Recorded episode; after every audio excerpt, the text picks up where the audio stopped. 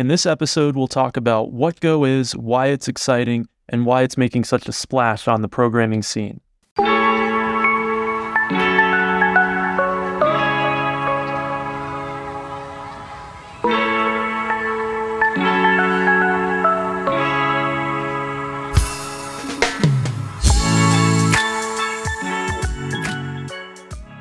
Welcome to Kopec Explains Software, the podcast where we make computing intelligible. So, we're talking about the programming language Go this week. Rebecca, what's the first thing we should probably talk about when we talk about a programming language?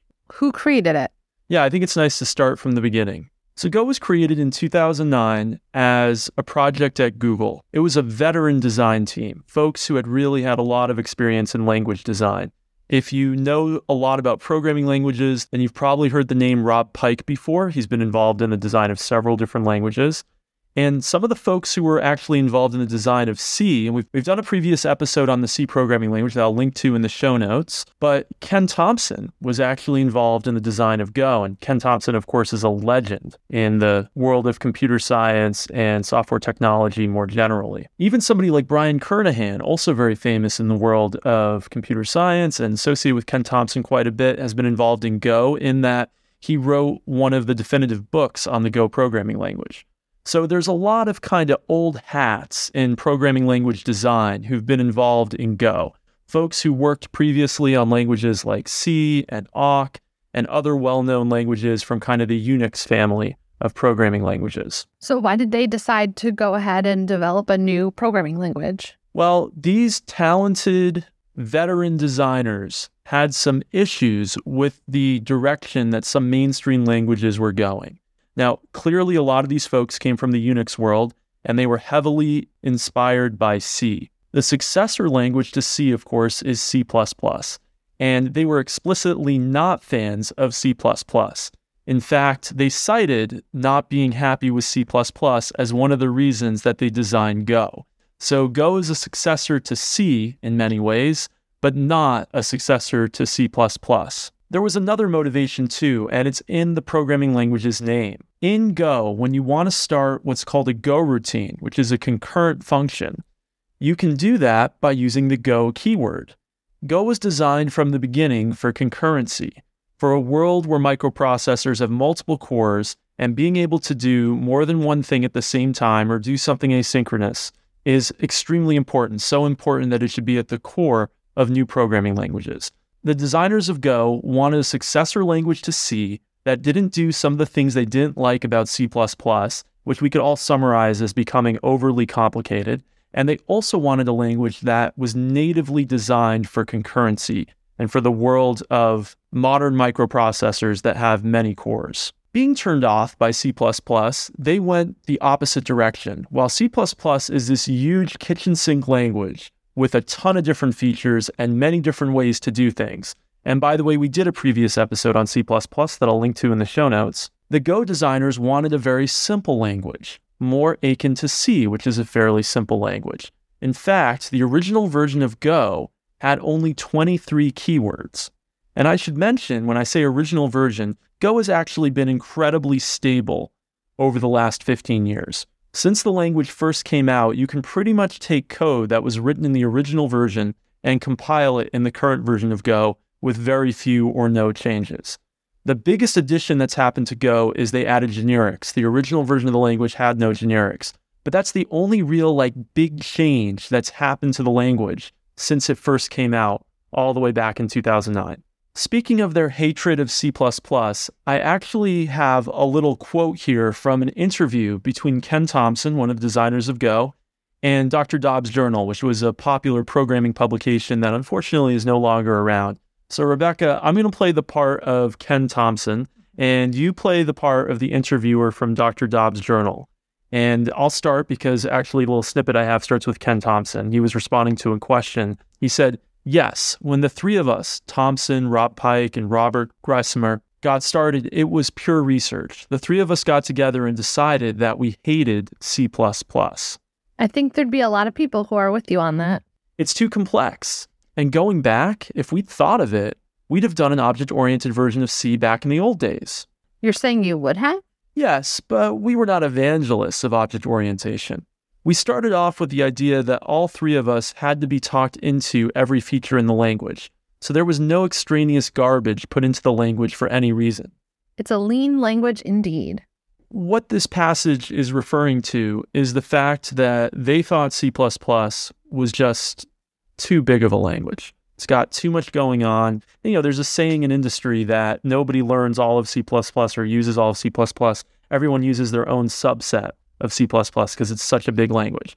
And that's clearly what these three designers of Go felt. And so they really wanted to do a language that had some of the benefits of C++. They specifically meant, mentioned object orientation. We'll actually come back to that because Go is not really thought of as an object oriented language, but it has some features from object oriented languages. But at the same time, they wanted something that was still small and simple enough that it's more comparable to C, meaning that anybody can really learn all of it who's an experienced programmer in a relatively short amount of time and know everything they can do with the language. And I have to say, personally, that appeals to me. I like languages where I can keep all of the language in my mind at any given time. So originally, Go was seen as this replacement or improvement for C, C++, but really that's not who it's replacing. That's right. Yeah. So they thought they were writing a successor to C. And they thought hopefully that some people that didn't like C++ would also like it. But actually, more often in practice, what's happening is Go is replacing languages like Python, JavaScript, Ruby, and Java. The reason being is that Go is being used often for server side web development or other kinds of server side work, such as network server infrastructure projects. It has those great concurrency primitives built in. And of course, when you're writing a server, having great concurrency is critical. And so Go is much faster than Python, for example, or Ruby, for example, or even JavaScript. And that means that you can take Go and replace the equivalent Python project with a Go project. And you're going to cut down on your hardware needs quite substantially. If this is something that wasn't scaling well with Python because Python's so slow, you convert it over to Go, and suddenly you're going to get a much better performance story. But on top of that, because it has great concurrency primitives built in, you're also going to get a much better concurrency story. Taking Python, specifically, we know that Python has had issues with concurrency throughout the entire history of the language. They've tried to improve that recently with async await, but there's still problems like the GIL, and they're trying to work on them and make Python a better language for concurrency, but it's not there yet. Go was designed from the ground up to be a good language for concurrency. And when you're doing something that's server side, concurrency is critical. That's the niche that Go has really found. It's found its way as a great language for doing server side web development, or other kinds of network server infrastructure projects. They thought it was going to be used in the same places as their C or C++, because that's a world that the designers were coming from. They thought it was going to be used for things like operating system development or maybe some desktop app development. That's C is used for that quite a bit, right? But actually, Go hasn't really made much inroads into either of those spaces. It's not quite as performant as C or C++ and we'll talk more about some of the performance shortcomings later on, but it is much more performant than a Python or a Ruby. Let's talk through some more of the characteristics of Go. Sure. And I'm going to assume that a lot of the terminology here is understood by our listeners. But if some of this doesn't make sense, there's a previous episode called What is a Programming Language that I'm going to link to in the show notes that goes over a lot more of these programming language characteristics. So, Go is an imperative or procedural language. Those are the paradigms that we would put it within. In that earlier snippet, Ken Thompson talked about the that oh they would have done an object oriented version of C earlier on if they had thought about it, and this was in the context of talking about Go. But most people don't really think about Go as an object oriented language. There aren't classes, there isn't inheritance. Um, there is a way of adding methods to structs, but that's about as far as it goes in what we classically think about as objects. So, because there's no inheritance, there's no class hierarchies, and there's not really polymorphism in the same way that we would expect in a language like C++, we don't really think about Go as an object oriented language. We think about it as a procedural language that happens to have the ability to add procedures to structs, which makes them a, those structs a little bit more object like, but doesn't really make the whole language object oriented. Go is ahead of time compiled. So it's not interpreted like Python or Ruby. It's not just in time compiled like Java or JavaScript. It is ahead of time compiled, which tends to be a performance advantage. It's statically typed. It's garbage collected, which I've already mentioned before, meaning that you don't have to worry about memory management too much when you're programming in Go. You don't have to remember to delete the memory that you've allocated. Of course, it has those great concurrency primitives built in, those Go routines, which come with another helper construct called channels that allows you to communicate across Go routines and Go has all the things we expect in a modern language today. Like it has a built in package manager, it's open source, it has syntax that's pretty modern with things like type inference, and it has a huge standard library. So a few of those things really separate it from the language that its designers were inspired by, which is C. So even though Go has kind of C like syntax, it has a garbage collector, whereas C didn't. It has a built in package manager, whereas C didn't. It has modern syntax, which of course C doesn't. And it has these concurrency primitives built in, which of course C doesn't. So it really removes a lot of the flaws and problematic parts of dealing with C. What are the downsides? The biggest downside is it's not quite as fast as C. When I've looked at current benchmarks, it's about two times slower than C. Now remember, Python in many benchmarks is as much as 50 times slower than C. So while it's slower than C, for a lot of the applications that it's replacing, which are written in things like Python or Ruby or Java, Go can actually be quite a bit faster. I'd like to dive into a couple of these characteristics that are somewhat unique. Most importantly, the concurrency primitives. So Go has language level support for concurrency, whereas a lot of languages like C or C++ leave concurrency up to the operating system and libraries like pthreads. Go from the beginning was thinking about concurrency. Now, it's not like other languages haven't done that. Even Java, which we now think about as an older language, even though in the lifetime of programming languages it's not that old. But when Java came out in 1995, they thought about having keywords that were specific to concurrency. They had concurrency primitives built into the language, things like the synchronize keyword for those of you that have used Java. So it's not like nobody else ever thought about this. But Go was designed from the beginning to have really lightweight concurrency. It's a single keyword. You use the keyword Go and you say the call the function that you want to start. And then Go launches what would be thought about as a green thread or a very lightweight thread. It's called a Go routine in Go uh, that will concurrently run just for that function for the lifetime of that function. And that makes doing concurrent programming a lot easier. It's super easy to launch a concurrent Go routine. And then once you have that concurrent Go routine, it's really easy to communicate with it because you have these things called channels. A channel is a way for one Go routine to communicate with another without using shared memory. Instead, a channel passages messages, which are really just fully formed objects with values, back and forth across the channel. So you're always copying something across the channel instead of having shared memory and all the errors that come with shared memory. This is a different model than async await. We've seen Python, JavaScript, C Sharp all adopt async await, and actually most recently Swift when we think about mainstream languages. But Go routines are really like, you can be thought about as lightweight threads. And so you don't have to go color your functions, say that this function is going to be async, this function is not going to be async. Any function can be launched as a Go routine, and you just program that function as you would any other function. So it actually is a lot less ceremony than dealing with async await.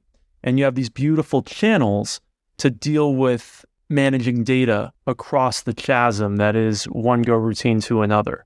I personally like Go routines and channels. Some people like async await better, but I find it easier to reason about not having to have some functions in the async world and some functions outside the async world. I also would like to talk a little bit more about performance. Um, so, when we say that Go is about two times slower than C or C++ in a lot of benchmarks, that puts it in the same performance category as Java and Swift on a lot of those kind of benchmarks. So, that's comparable to other modern languages and not comparable to something like Python or Ruby, which are way out there about 50 times slower than C on many benchmarks. But benchmarks aren't the only way that we think about programming language performance. We also should think about how productive is the programmer in this language. By being a very simple language, I would say that the average programmer is going to be more productive in Go than they are in C++, unless they're really a C++ expert who's been doing C++ for many years. So I think you need to take that in consideration as well. It depends where you're coming from and when you go to Go. And that's going to have a big impact on whether you can actually have your team be more productive in it. But when we think about performance, we always, have to balance it with the performance of the programmers, the programmer productivity. And I think Go was really designed to be a productive language for programmers. I don't think Go will ever be quite as performant as C or C++, just like Swift and Java will never be quite as performant as C or C++, because they're not quite as low level. They're working at a higher level of abstraction. In Go's case, it has a garbage collector. Languages with garbage collection are never going to quite achieve the same level of fine tuned performance as a language that uses manual memory management might. So I think Go's performance will probably continue to improve. Of course, the compilers for Go are much younger than the compilers for C and C++, so there's more optimizations to be made. But um, it's unlikely it'll ever quite reach C and C++ levels of performance. And maybe that's okay because we're trading that for a lot of these more modern features. And we're also trading that for some more safety. Go is in general a safer language than C or C++ because it has things like a garbage collector and things like safer concurrency mechanisms. While we might not quite achieve C or C++ performance, we hopefully have less errors and less security vulnerabilities. The syntax of Go I called before C like because obviously being designed by the designers of C or people who are at least very much in the C world. Ken Thompson was one of the folks who was really involved in the origins of C, but all the other folks were really in the C world. They were influenced by C syntax quite a bit. They made some changes, but if you're somebody familiar with any of the C family of languages, that's C, C++, Java, JavaScript, etc., you'll be comfortable learning Go and you'll get used to Go pretty quickly. And because Go only has 23 keywords, even though it's kind of an opinionated language from a syntactic perspective, it doesn't take very long to learn it for experienced programmers. Talk to us about the standard library for Go. Yeah, I mentioned earlier that one of the things that makes it modern is as a big standard library. And I think that's really in opposition to C, which again is kind of the goalpost that we're comparing against when we talk about Go because of where Go came from. C has a tiny standard library. When you program in C, it's like everybody is writing their own string struct and everybody is going and re implementing basic algorithms and data structures like how to do a hash table because they're not in the C standard library. But Go has a batteries included standard library like Python or Java, meaning that there's everything from image manipulation to an HTTP server right there in the Go standard library. So I like that because I, I don't want to reinvent the wheel every time I program. While Go still has the simplicity of C, we have a lot of like basic data structures and algorithms right there in the standard library that we can reach for, and even some higher level constructs that just make day to day life easier because we don't have to go find a third party library for absolutely everything that we want to do. The standard library itself is very heavy around slices, which can really be thought of as a type of like dynamic array, and dictionaries, which are also known as maps or associative arrays in some other languages. So both of those data structures feature quite prominently within Go standard library and the way that Go is used in practice. So why has Go been so popular amongst Python programmers? Yeah, I think the two reasons are one, it's much more performant, and two, it fits better in some of the niches that Python has been being used in. Well, Python has found incredible success in places like server side web programming with frameworks like Django and Flask. Go, with its built in concurrency mechanisms and its much higher performance, is really a language that was almost made for the server side. And so, for folks who are using Python for server side development, Go can make a lot of sense from a performance and concurrency perspective. We touched on this, but why were the creators of Go so unhappy with C++? Yeah, they just found it too complicated. Uh, they were coming from that original C mindset, and they thought C++ went off in so many different directions and was trying to do so much that it was actually too much and they wanted a simple language, a language that people could keep in the, their the entire language in their mind at any given time. And C++ is definitely not that. So they had their critiques of C++. I think their critiques went beyond that, but if we had to like just summarize it, we would say that they thought C++ was too complicated. And last but not least, what do you find surprising about Go? Well, I don't really find anything surprising about Go, and I think that's one of the things that's surprising about it is they didn't try to do too much. Um, when a lot of new languages come out, they try to have some kind of overriding theme or something that's really like new and exciting and different about the language. Go is kind of a boring language. And that's actually what's surprising for a new language to do. Instead, they wanted to fix the warts in C and they wanted to create a language that had some obvious things that any modern language needs to have. The thing that they really put a lot of thought and dedication into, and it's why it's the name of the language, is the concurrency primitives. And I think they did a great job with that. But at the same time, uh, they didn't really surprise us in any other ways. It's, it's a boring language. It's a language that, because it's boring and relatively simple, is easy to pick up. If you already know how to program basically any other language, you can learn Go pretty quickly. There's nothing there that's really going to surprise you. And that, in and of itself, being a new language, and I mean relatively new, 15 years in the life of programming languages is pretty young, is in and of itself surprising. Thanks for listening to us this week. Rebecca, how can people get in touch with us on Twitter? We're at Kopec Explains, K O P E C E X P L A I N S. Thanks for listening, and we'll see you in two weeks. Bye.